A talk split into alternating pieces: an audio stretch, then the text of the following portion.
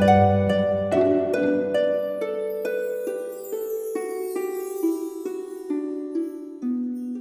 イルセラピーでバラ色の人生。宇宙とつながるミオラジオ。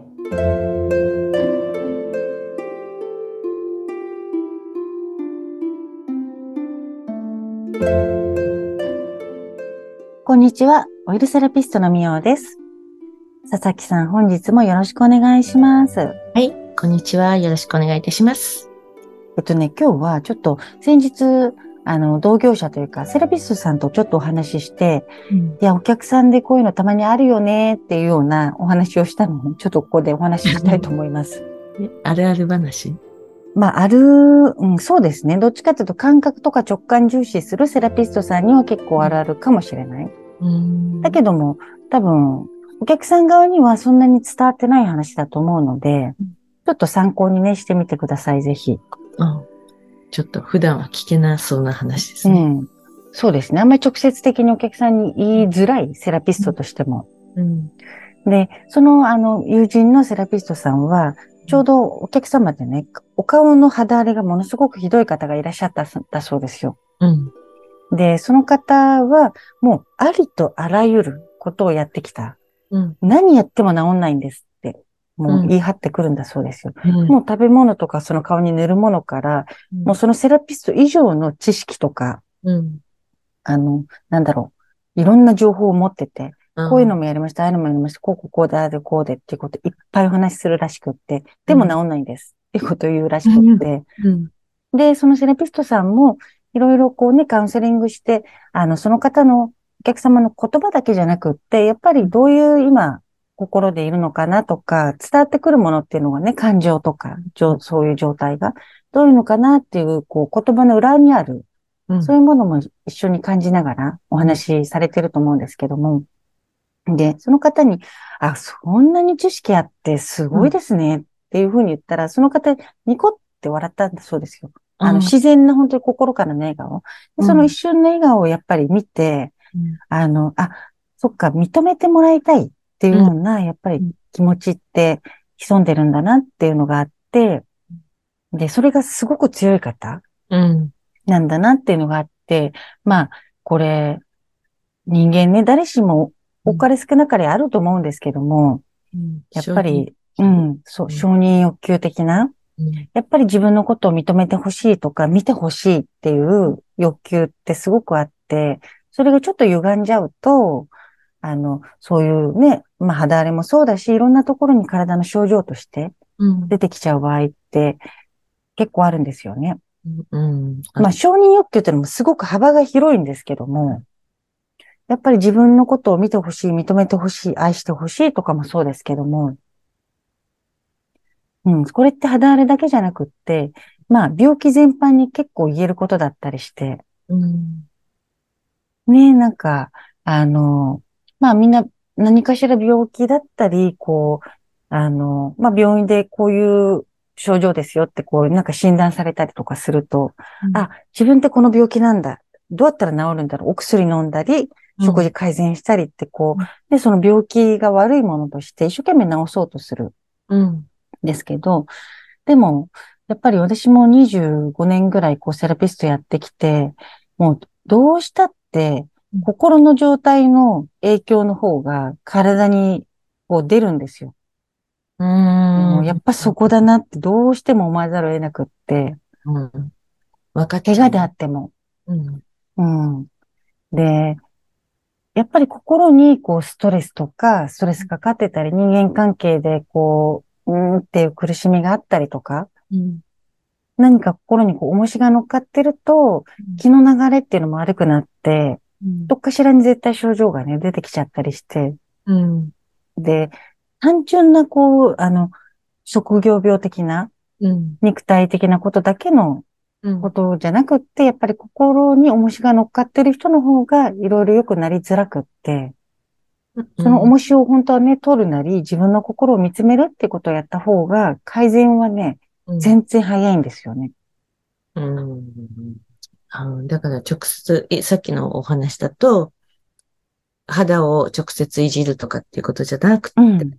もうちょっとなんか心に問題があるうん。って言っちゃっていいのかな。そうですね。心に問題があるって言い方ちょっとあれかもしれないけども、まあその辺をね、どうやってカウンセリングするかはセラピストさんとの、の、あの、人柄もあるだろうし、お客さんとの相性もあるのでね、どういうは言い方で言ってったらいいのかなっていうのはすごく悩むところではあるんですけど、まあお客さんとしては、あの、聞きたくないことですよ、本来。だって別にこれやってあれやってそれやっても治んない。うん。でもね、あの、それっていうのはセラピスト的に感じると、やっぱり、そうじゃなくて心のその不満とか、そのうん認めてほしいっていう気持ちがうん。強いんだなっていうのをやっぱりふっと感じちゃったりすると、そこってね、本当に伝えるのっていうのは、どうしたもんかっていうところで悩むので、伝えられられないケースもあるんですよ。まだ信頼関係がないとか、もうその方が必ずこう言ってもちょっと聞き入れられないだろうなっていうようなタイプの方には、まうんあ、お話ししてもね、あうの、仕方がないので、うん。聞く耳がないもんうね。ん。がね。うん。だから、ちょっとな悩みどころっていうかね。うん。なので、まあ何回か通ってその方にセラピストさんの信頼関係を結んで、ちょっと心を許してくれたら、実はその問題解決って違うとこにあると思うっていうことで、それ聞いてみたいか聞いてみたくないか、うん。こうね、選ばせて聞いてみたいって言ったら、少し耳が開いてきてるのでね、あの、こうやって感じますよっていうことをお話しできるかもしれないけど、うん。そっかそっか。だからやっぱり素直になんかね、あの、このその提案としてね、聞いてみるっていうのはいいかもしれないですけどね。うん。そうね。その別に否定、自分が否定されたわけじゃないからね。そう。で、これどっちにしたって、あの、多かれ少なかれさっき誰にでもあるって言ったじゃないですか。うん誰にでもあるんですよ、人人間だったら。うん。やっぱり病気を言い訳にしたい時もあるし、人間なんてね、ある意味弱い存在なので、そういう時は絶対あるんですよね。うん。一回もないですって人はいないと思うので、うん。あの、なんだろう。それやることがね、自発的じゃなくてすごくストレスだったら、こう、なんか、ちょっと風邪でもひいてやれってこう思うのはね、人間なので、うん。うん。ね、こんな風邪ひいてる人間になんてこと言うんだっていう気持ちになるじゃないですか。状況的に見ても。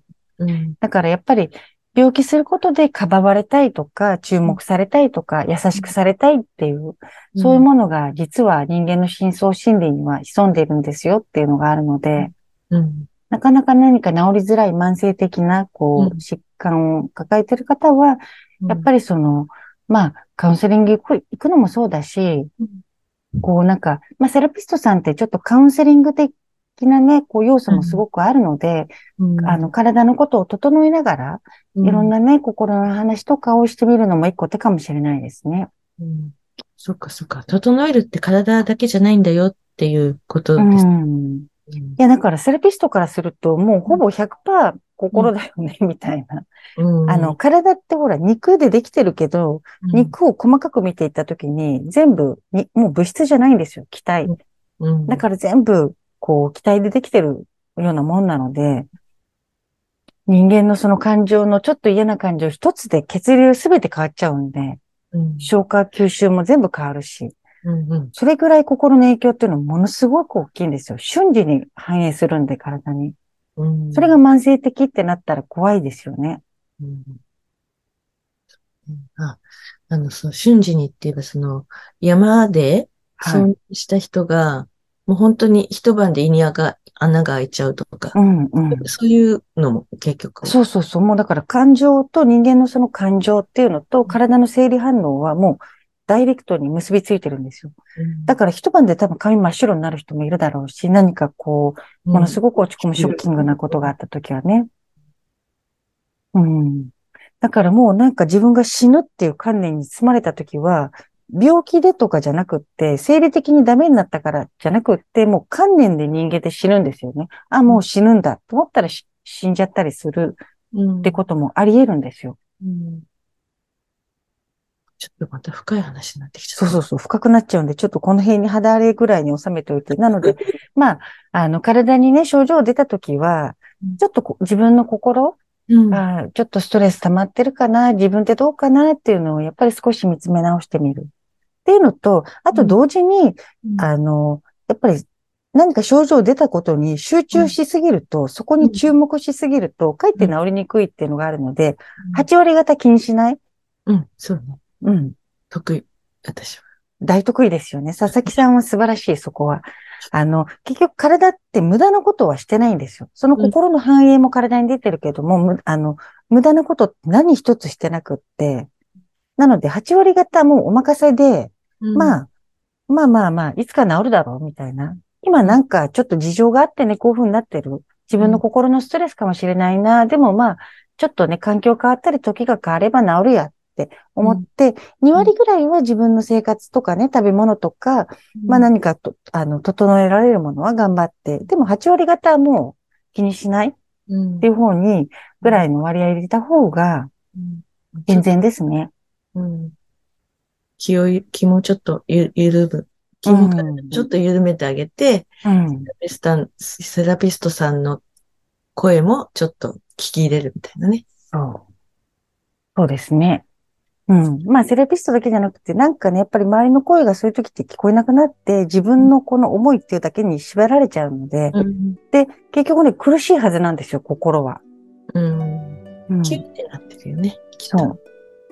うんだから、もしなんかちょっと怒りそうな、ドキッとするようなことを言われたときは、あの、まあ、そうそう言わないけども、言葉を選びながら言,、言ってるつもりなんだけど、結構ストレートに言ってるかもしれない。うん。まあでも、意見の一つとしてね、やっぱりなんか聞いてみるっていう耳柔らかくしとくのは絶対大事だと思います。うん。うん。聞いてみる。はい。今日はそんなとこでした。セラピスト裏話というか、うん。うん。あるあるなんですけどね、お話ししてみました。ありがとうございます。はい。ありがとうございました。それでは皆さん、ごきげんよう。